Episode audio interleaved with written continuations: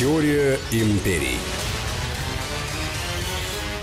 Здравствуйте, друзья. Это «Теория империи». Сергей Судаков. И Анна Шафран. Здравствуйте. Мы продолжаем проводить параллели между Древним Римом и Соединенными Штатами Америки, потому что известно, США были построены по образу и подобию Древнего Рима. Если известно, как когда, то проистекали события, можем предположить, как они будут развиваться и сегодня. И на этот раз мы поговорим о рабстве. Да, э, понимаешь, в чем дело? Вот те события, которые происходят сейчас э, в Америке, мы видим огромное количество бунтов, э, мы видим все те лозунги, что жизнь черного имеет значение, но посмотрите, как вообще развивалась история рабства. Я вот хотел бы совместить, наверное, две вещи. Я хотел бы говорить про рабство, и в контексте разговора про рабство я бы хотел пару слов буквально сказать о том, как стоял расовый вопрос Насколько вот а, расизм, он был развит или не был развит в Древнем Риме, насколько он был развит в Соединенных Штатах Америки. А, если мы посмотрим на Древний Рим, мы посмотрим, насколько там был разноперстый такой вот состав рабов, то пренебрежения к темнокожим рабам абсолютно не было никогда. То есть они считались а, достаточно цинично хорошей тягловой силой. То есть они были более сильные, они были более выносливые, и они занимались в основном а, такими работами, которые нужны были грубой силы. А, в том числе а, достаточно хороши такие рабы были тогда, когда их выпускали в качестве гладиаторов. Они хорошо исполняли, отыгрывали свою роль. И, конечно же, когда ставили спектакли и показывали, что Карфаген был разрушен, вот для этого использовали огромное количество людей с черной кожей.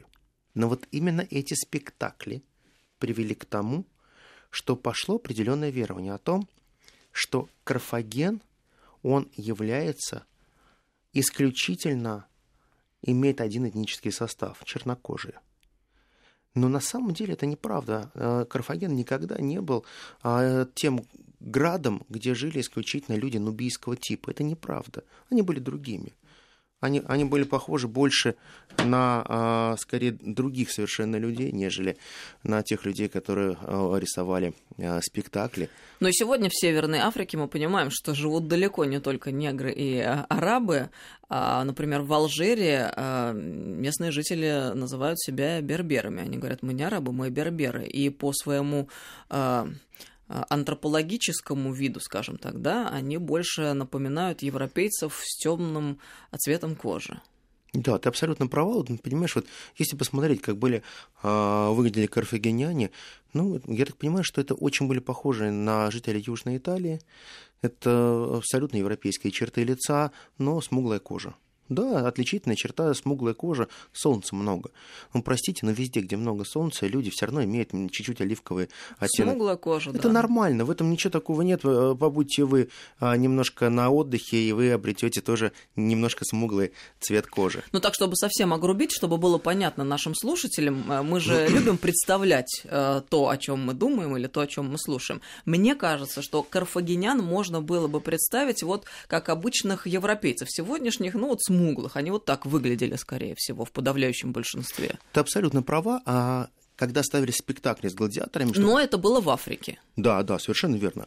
Но когда ставили спектакли с гладиаторами, то роль карфагенян всегда исполняли именно африканцы такого нубийского типа.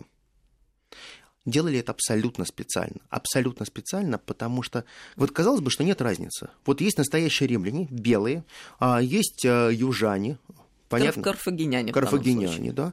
А, ну, они чуть-чуть отличаются, они более смуглые, темные волосы. И есть а, классические а, жители не Нумидии, а Нумибии. Потому что тогда это была другая страна, это была объединенная большая африканская страна. И даже был такое понятие, как нумидийский тип, о котором мы сейчас говорим. Мы такие вот истинно черный настоящий африканец. И вот для того, чтобы ставить эти спектакли, набирали рабов именно из таких, чтобы показать, что карфагеняне, они вообще были, ну, практически не людьми, что они были настолько черны, что э, вот нельзя к ним относиться как к полноценным белым людям – То есть нужно было создать стереотип в сознании обычных людей для того, чтобы они поддержали эту идею о необходимости разрушения Карфагена. Совершенно То есть такая классическая информационная технология. Да, совершенно верно. И из уст в уста все передавали, как выглядит карфагеняне. Да, вот, вот такие вывороченные огромные а, губы, да, да, вот, вот такие вот ежик волос скрученных. И представление о том, что они могут быть другие, что они могут быть цивилизованными, что они могут быть действительно крутыми, да никому это не приходило в голову. Пройдет время, а, и многие будут описывать о том, что да, у нас нет разницы в Риме между рабами. Будь это белый раб, будь это галь, гальский раб из Галлии, будь это, это раб чернокожий. О нет, у вас уже тогда было очень четкое отличие между тем, кто какого цвета кожи.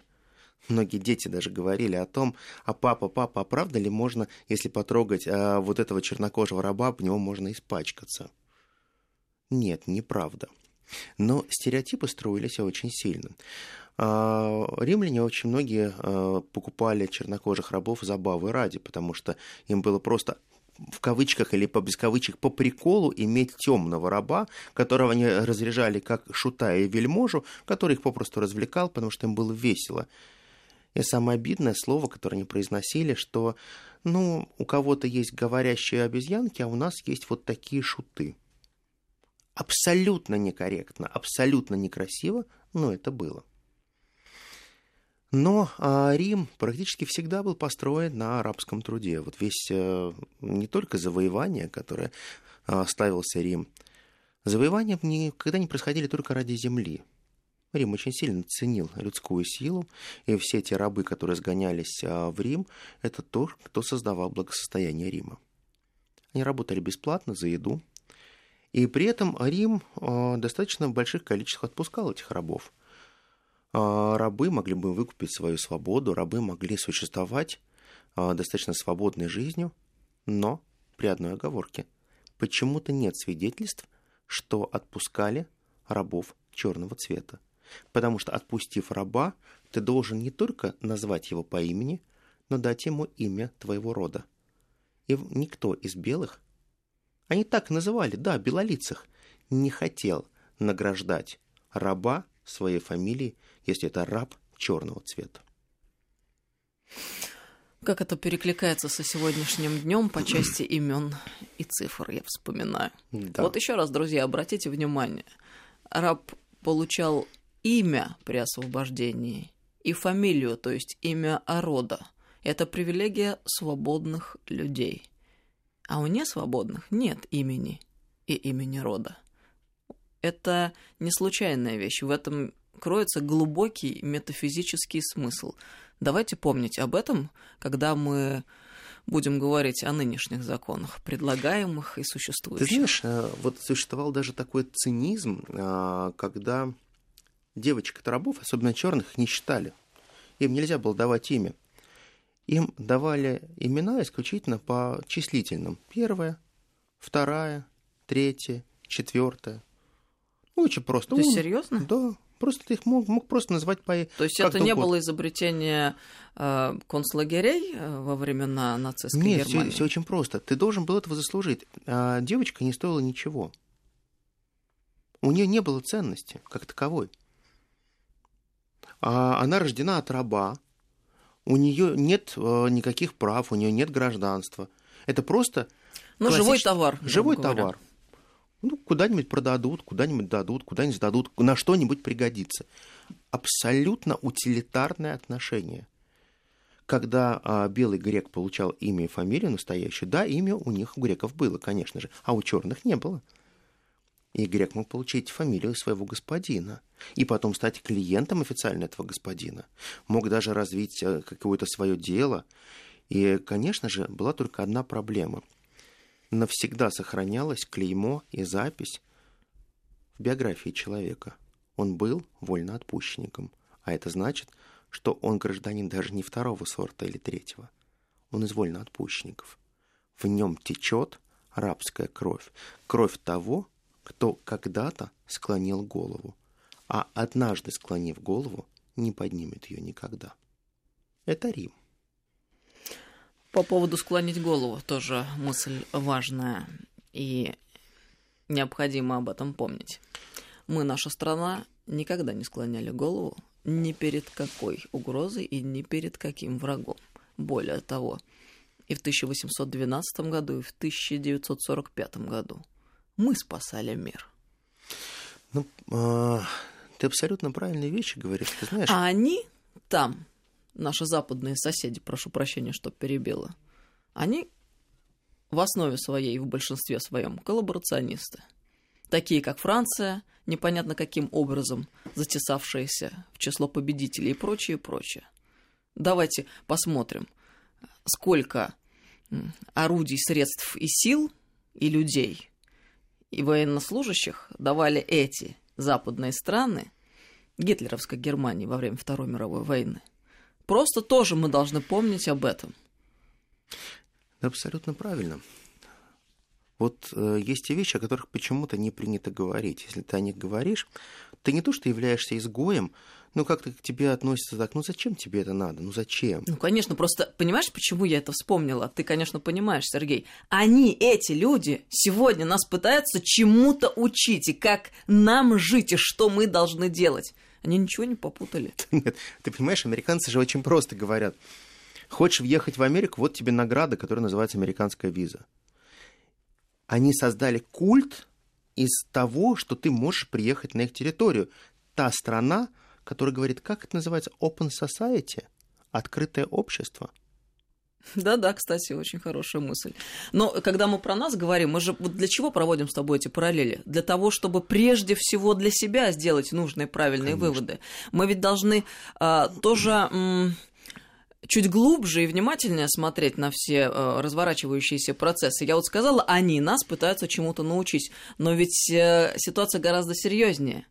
Это ведь не, не только они нас, но уже внутри нашего собственного общества, внутри нашей страны и нашего государства есть эти люди, среди либеральной элиты, которые не ассоциируют свое будущее себя с Россией. И люди попроще, которые абсолютно с перестроенным сознанием и вот абсолютно э, как бы их которые точно так же себя не ассоциируют э, ни с Россией, ни с русским народом. И вот это уже серьезно. Вот, э, Они пытаются нам диктовать повестку свою. Вот в чем опасность. Ты знаешь, это чудовищно. Вот, э, во-первых, я считаю, что абсолютно неправильно, когда происходит то, как очень просто и быстро переносится ценностное пространство. Понимаешь, в чем дело? Вот мы говорим либералы, либералы, либералы. Но понимаешь, в чем дело? Они-то не либералы. Это правда, да. Они совсем не либералы, потому что, ну вот поверьте мне, я немножко знаю, что такое либерализм. Я не, не... На самом деле, э, либерализм хорошая вещь. Я думаю, если так покопаться, то мы с тобой, наверное, должны называться либералами, да? Да. А их как назвать? Западники? Как вот? Какое слово да, подобрать? А ты знаешь, а вот людей? я не могу подобрать для этого слова, потому что, понимаешь, в чем дело? У меня, у меня диссертация была по либеральным традициям. Я внимательно смотрел, как она развивалась, а, что это из себя представляло. Ты понимаешь, это ничего не имеет общего с тем, что называется либерализм. Либерализм в современной его трактовке отстаивает свое государство, ценности свои. Либерализм говорит, да, нужны свободы. И это государство, любое государство, должно давать эти свободы. И оно у нас есть, эти свободы. Если вы посмотрите то количество свобод, которые есть у нас и у них, но вы сильно удивитесь. Ребята, вы простите, но когда вы можете приехать в любую э, часть страны, и вы спокойно можете расплатиться карточкой, телефоном, это одно. А попробуйте приехать в Оклахому, зайти в маленький магазинчик, и вы будете удивлены. Знаете чему? Вам положат вашу карточку, с нее сделают слип, и вы распишетесь. Ну, правда, это технология 70-х, 80-х годов, но они настоящие либералы. Они настоящие западники, прогрессивные, а мы всегда отсталые. Вот все те, кто говорит о нашей отсталости, я считаю, что они очень сильно враждуют с нашим государством. Сейчас пауза небольшая, продолжим через несколько минут. Теория империй.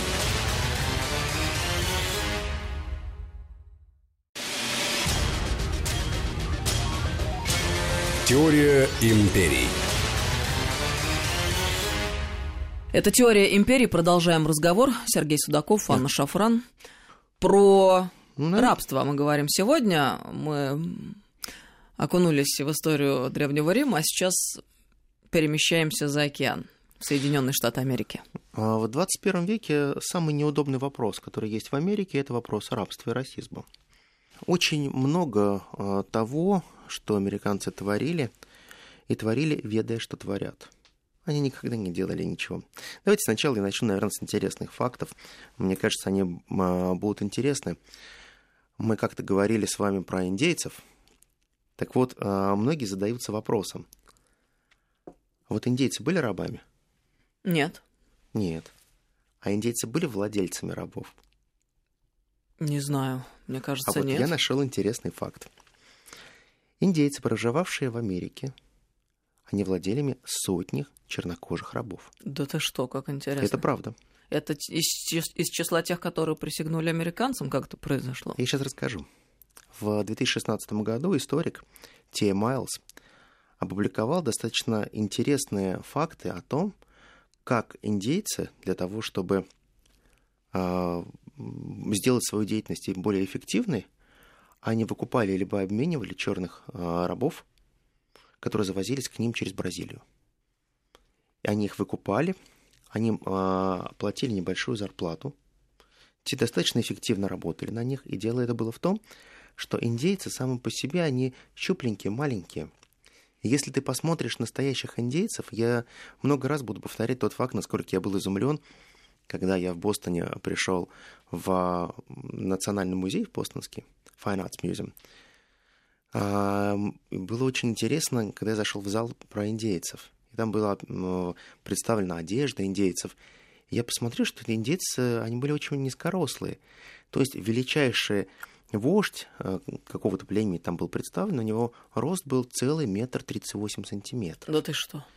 А размер ноги, чтобы ты понимала, если ты возьмешь женскую туфельку 36 а, размера, то у него был 36 размер ноги. Это среднестатистический индейец? Да, это среднестатистический. Вот тот Гойко Митич такой вот. Да-да-да, я сразу крутой. же его вспомнила. Нет, это, это, это другая история. Это совершенно другая история. Так вот, э, индийский народ Чероки овладел достаточно большим количеством рабов, чернокожих, которые им нужно было для того, чтобы вести более эффективную хозяйственную деятельность. Эффективность. Они понимали о том, а, насколько можно увеличить а, а, товарооборот, насколько можно сделать более богатым свое племени, и для этого привлекали и покупали рабов. Но Чероки – это то самое племя, одно из, которое попросилось под э, покровительство американцев, чтобы их не истребляли, которое было помещено в резервацию, как мы помним да, из очень... предыдущих серий нашей да, программы. Да, и очень сильно за это поплатилось. Ты знаешь, вот, например, у Чероки где-то было ну, порядка 1600 рабов чернокожих. Об этом не говорят, потому что считается, что э, это не очень принятая такая история, потому что ну, ну, индейцы же, они вообще не люди, о чем можно говорить.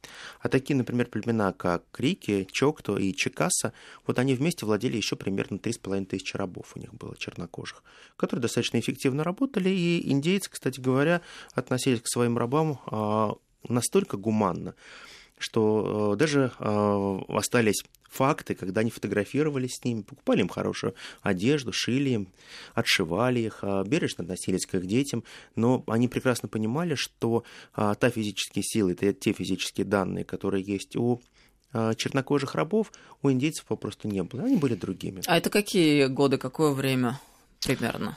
А, это примерно а, начало XIX века. Это происходило ну, примерно до 1839 года, когда они полностью практически не были истреблены. Потому что после 1939 а, года все племена их начали просто отстреливать и уничтожать просто пачками. Забавы ради. И дело не в тех вот этих войнах, которые нам показывают, какие страшные злые индейцы нападают, скальпируют там и так далее. Понятно, что американцы всегда первыми были англичане, кто скальпировал индейцев для того, чтобы можно было устрашать и а, сдавать скальпы и получать за это по полдоллара за скальп. Это была нормальная а, штука. Нормально было также и коллекционировать уши и все прочее. Они проходили через настолько жестокие вещи, что сейчас смотришь, думаешь, ты знаешь, ну, кажется, какой-то вот, ну, не может этого быть. Да, есть. Ну, ну если ты придешь в определенные этнические музеи Америки, ну, ты это много увидишь своими глазами. А я всегда думаю в такие моменты, когда слышу такие рассказы, на самом-то деле э, ничем не отличаются времена, времена всегда одни и те же. Мы привыкли просто так стереотипно мыслить, что там несколько столетий назад это были какие-то одни люди с одной культурой, 200 лет назад чуть-чуть другие, а сегодня мы третьи. Да нет, вообще-то система человеческих отношений, она всегда одна и та же была и остается. Если кому-то казалось, что, например, религиозные войны это э, события, которые могли разворачиваться там, века назад, да ничего подобного. Религиозные войны с такой же силой и агрессивностью разворачиваются сегодня и сейчас. Да. Просто люди одеты современные, у них современное оружие. И то же самое по поводу этих зверств, которые ты описываешь, Сергей, и которые зафиксированы историческими источниками и представлены в музеях. На самом-то деле мы понимаем, чудовищная ситуация в чем заключается? В том, что все те же самые зверства, они происходят и творятся и сегодня тоже. И более того, теми же самыми людьми, их руками, американцами в частности, извините, это не преувеличение, потому что если мы посмотрим на то, что происходит на Ближнем Востоке, угу. ну мы в этом убедимся. Совершенно верно. Кто рулит всеми этими процессами, войнами, конфликтами, эскалациями? Ну просто подумайте и поймите, что да. ничего не поменялось. Да это полная катастрофа. Если мы внимательно посмотрим, то э, белый плантатор без рабов – это все равно, что голый король. Ему нужны были обязательно рабы. А рабы, которые выполняли абсолютно все услуги, абсолютно а, любого класса. Ты же знаешь, что, например, в, только в 1830 году а, в Америке выходит негласный биль, который а, запрещает а, секс-рабство потому что считается, что это не очень здорово. Но, правда, там есть оговорка а, с девочками а, до 16 лет. Еще раз, какой год? 1830. То есть секс-рабство вот до 16 лет, там, до 14 лет. В разных штатах там разные. Одни называют себя цивилизованными. 1830 год, да, к сожалению. Понимаешь, в чем дело? Вот ты смотришь на это, думаешь, ну это было нормально. Когда приходит пьяный плантатор и идет насиловать там 12-летнюю девочку. Да, его осуждают, да, говорят, да, он, он не прав, потому что он носил чернокожую, а он должен быть брезглив. Вот именно так осуждают. Не Кошмар. потому, что это чудовищно, а потому, что он должен быть брезглив. И это сохранилось. Ну вот ну, это, это факты. Понимаешь, в чем дело? Вот э, количество, э, много очень разных историй. Есть история о том, как сами чернокожие э, жители Америки, бывшие рабы, становились работорговцами, на них работали рабы, а, остановился целый класс а, вольноотпущенников и беглецов. Огромнейшее количество индейцев, которые выкупали рабов, индейцев, и отпускали их. То есть они отдавали золото, чтобы освободить этих ребят. Это тоже факты. Вот все эти истории про то, мы сейчас вернемся к этому, я расскажу чуть подробнее, как американцы пытались вернуть огромное количество чернокожих назад в Африку. Целое движение было, сейчас я о нем расскажу. А пока вот я немножко сейчас пробегусь а, о том, что же такое вот из себя было рабство а, в Америке. В Америке раб был абсолютно бесправен. По официальным данным, если мы посмотрим на 1830 год, то только 12 760 рабов официально были в арабских контрактах на пожизненном рабстве. Но при этом а, огромное количество рабов назывались а, свободными, но работали на своих хозяев. То есть порядка 300 тысяч рабов находилось в услужении. Но они так назывались рабы, но не на постоянную службу. Что это означает? Я не понимаю до сих пор. Если ты клеймен и ты раб, но ты вроде бы не раб, потому что можешь спокойно выходить из дома. И только 12 600 а, человек, они не имели права, то есть, по большому счету, они сидели на цепи огромное количество фотографий а, линчевания а, рабов, потому что избивали их до такого состояния, что когда ты посмотришь их спины, ну, там живого места нет, там шрамы, ну, наверное, в 2-3 а, пальца толщиной потому что хлыст, в который вплетались свинцовые шарики, рассекал плоть очень сильно. И иногда достаточно было один раз хлестнуть э, таким хлыстом, чтобы кожа и плоть просто разлеталась в клочья Всего на вот 830 год было 319 тысяч рабов. Именно чернокожих. Чернокожие э, рабы очень часто назывались... Э, от, откуда пошло слово, вот это пренебрежительное слово э, «нига»? Черный просто. Но она никогда не ассоциировалась с э, именно чернокожим. Потому что черный означался просто раб. И когда впоследствии, почему это слово стало настолько а, вульгарным, потому что обращался не «эй, черный», а «эй, раб», вот это всегда будет уже засвидетельствовано, это будет очень а, достаточно войдет в историческую память. А, американцы сейчас говорят о каких-то фантастических вещах, вот правда. Я тут смотрю CNN и вижу классную вещь. Сидит тетушка, политолог, из очень статусного института, не буду его называть, и рассказывает интересную историю – что, оказывается, чернокожие рабы в Америке могли заводить собственность, могли иметь недвижимость, и э, до 1750 года у них вообще все было отлично. Они были равноправными гражданами. Я не знаю, на какой основе она это говорит, но существовал четкий рабский кодекс, который превращал любого чернокожего в раба то есть вещь. Потому что к рабу надо было обращаться не ты одушевленный, а ты вещь, ты предмет. Если... Что? Ит. Не, Абсолютно. Не ши, не хи. А да, э, это оно, вот, вот, вот оно неодушевленное. Ничего себе. Ну, это рабский кодекс. Вот, ну, понимаете, дело, ну это факт. А если мы почитаем показания черных рабов, то они никогда не учитывались при суде. Даже если вот 10 рабов видели, что вы кого-то убили, например, им было верить нельзя, потому что вещи говорить не могут. Отличная демагогия. А дальше вот мне тоже, я сидел слушал эту даму, я был в восторге просто. Я думаю, ну как так вот? Я понимаю, что конъюнктурно надо все прям причесать как нужно. Она говорит, Любой раб спокойно вступал в брак, плодился, делал все, что угодно, у них были огромные свободы, они могли выкупать себя, они работали, они... Я понимаю, что сейчас им нужно говорить про эти вещи. Ну, понятно, у них сейчас там все горит, и им надо рассказывать, что, в принципе, рабство... Они придут к тому, что, в принципе, рабства у них и не было. Но были кодексы, по которым раба наказывали в 5-10 раз сильнее, чем любого белого. Украл курицу, ну, забили до смерти. Все очень просто. Всем неповадно будет. Да, еще очень модно было собаками травить. Это вот такая забава была. Рабам можно было э, утопить, а рабам можно было линчевать. Да с ним можно было делать абсолютно все, что угодно. Бесправность тотальная. Вот тотальная бесправность в лучшем случае их могли называть не просто раб, а булс. Быки. Тягловая сила. Да, именно поэтому на сегодняшний день существует определенное предписание, негласное правило, что американские афроамериканцы, если так принято говорить, они не ходят в стейкхаус, они не едят стейки. У них такая есть шутка. Мы сами себя не едим. Стейки едят белые. Да, интересно.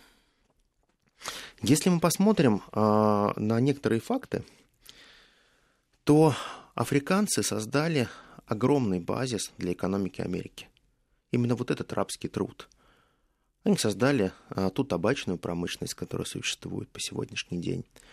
Они создали огромное количество маисовой промышленности, хлопок, все то, чем славился юг. Северяне были более технологичны, но всегда мне возникает вопрос, а что на севере рабов не было? Или северяне не владели этими рабами? Да, конечно, владели. Конечно, у них были рабы. И, конечно же, у всех президентов первых федералистов. У них у всех были рабы. Они считали это нормальным. Когда вот, вот я тысячу раз слышу от американцев освободителей рабов, какой замечательный а, президент Линкольн, он вообще чудо, чудо, чудо из чудес и так далее.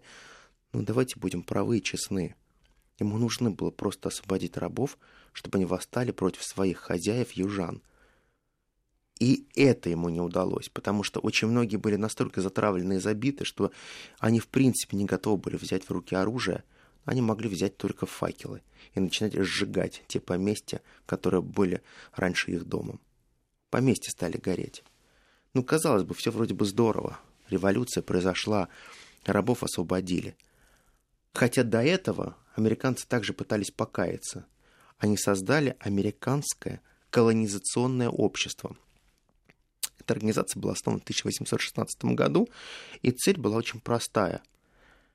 Создать блестящую страну, колонию в очень э, интересной стране, которая называется Либерия, чтобы отправлять туда африканцев домой.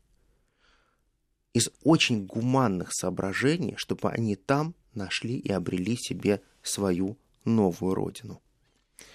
Государство финансировало это, огромное количество людей скидывалось для того, чтобы можно было собирать деньги, а, отправляли людей в Либерию. А, очень много источников того, сколько было а, конкретно отправлено людей. За всю деятельность данной компании, а закончено действие в 1867 году, было отправлено 13 тысяч чернокожих американцев в Либерию. А цель была совершенно другая. Потом уже а, историки откроют, какая была на самом деле цель. Цель была очень простая. Обкатывать у себя а, определенные правила поведения рабов, отправлять их а, туда, чтобы они там становились новым классом, который мог формировать определенные рабские сознания. Для того, чтобы они как раз ставали теми людьми, которые могли создавать целые общины и торговать этим живым товаром напрямую. Чтобы они, приезжая в Либерию, они уже здесь, будучи простыми рабами, там становились гражданами первого сорта. И американцы полагали, что таким образом они смогут развить движение по захвату, они не скрывают, целого африканского континента заселяя туда своими рабами, которых они обкатали уже в своей стране. То есть идея постоянного господства и захвата других наций не отпускала их никогда. Америке всегда были нужны рабы, где бы они ни были, даже на другом континенте. Конечно, если мы почитаем журналы этого общества, какие они все благие, какие они все хорошие, как они хотят освободить весь мир, как они хотят накормить рабов, как, как они а, трудятся, как они делают, как они помогают. Но реальность совершенно другая. Дело в том, что после а, войны севера и юга огромное количество действительно афроамериканцев или негров было отпущено. Чудовищный всплеск насилия ты не представляешь, что происходит и что описывается в те годы, когда закончилась гражданская война. Сказать, что это катастрофа, это не сказать ничего. Чернокожие население начинают самоутверждаться. Их называют безнравственными чудовищами, сквернословами, э, насильниками, убийцами и так далее. Многие говорят, что все это приписывают, но есть исторические факты. Есть исторические факты, когда по 10-15 человек сбиваются в группы, группировки, грабят, насилуют. Было э, огромное количество свидетельств того, как вот такие товарищи захватывали девочек, а, помещиков и по 2-3 недели не насиловали их. Насиловали их, пока они не умирали. Просто развлечения ради. И вот все эти события приводят к тому, что белое население начинает фантастически выставать против тех рабов, которые были просто отпущены. Потому что они были отпущены в никуда. Им не были созданы никакие условия. Раньше у них была зарплата, раньше у них а, было то место проживания, еда, кров и так далее. Их просто выбросили. Ну, как не зарплата, наверное, а средства ну, для средства, существования. Да, да, совершенно, совершенно правильно ты говоришь. И вот тут получается так, а, что огромное количество освобожденных а, чернокожих, они оказались все практически склонны к преступлениям. Преступность выросла просто в разы. И появилось негласное правило. Собираемся и потихонечку их отстреливаем. Ну, старый добрый способ, который практиковали жители будущих Соединенных Штатов в самом начале своего государства, да. избавляясь от индейцев. Нам же не нужны проблемы. Нам не нужны проблемы. Куклус-кланы. Ну, нас же не видно. Мы одели балахоны и пошли отстреливать их. И каждый раз вот на самом деле вопрос, а судьи кто? Да, бывшие рабы совершают набеги. Да, они жгут дома, воруют, грабят, насилуют. Кто их сюда привез и Ребят. кто так сделал, что они оказались на улице? Ребята, потом? вы их привезли, вы их купили, вы их вышвырнули, вы не дали им возможность социализироваться никоим образом. Пройдут долгие годы. Вы будете говорить, что вы делаете все для них. Но расовую сегрегацию никто не отменяет в Америке. Более того, я думаю, расовая сегрегация вполне себе и сегодня существует в Америке, просто она негласная. Это первое. Второе. Конечно, мы возмущаемся а, тому, как а, целуют э, белые неграм ботинки, тому, как сносят памятники и попирают историю, но все-таки это не такой простой процесс, это не белое и черное. Это очень сложная история, которую нельзя не учитывать. И Конечно, мы наблюдаем простейшую вещь. Бумерангом возвращается все то, что ты сам делал тебе же. Это закон Вселенной. Сергей Судаков. И Анна Шафран. Это «Теория империй». Продолжим через неделю. До новых встреч. Спасибо. Теория империй.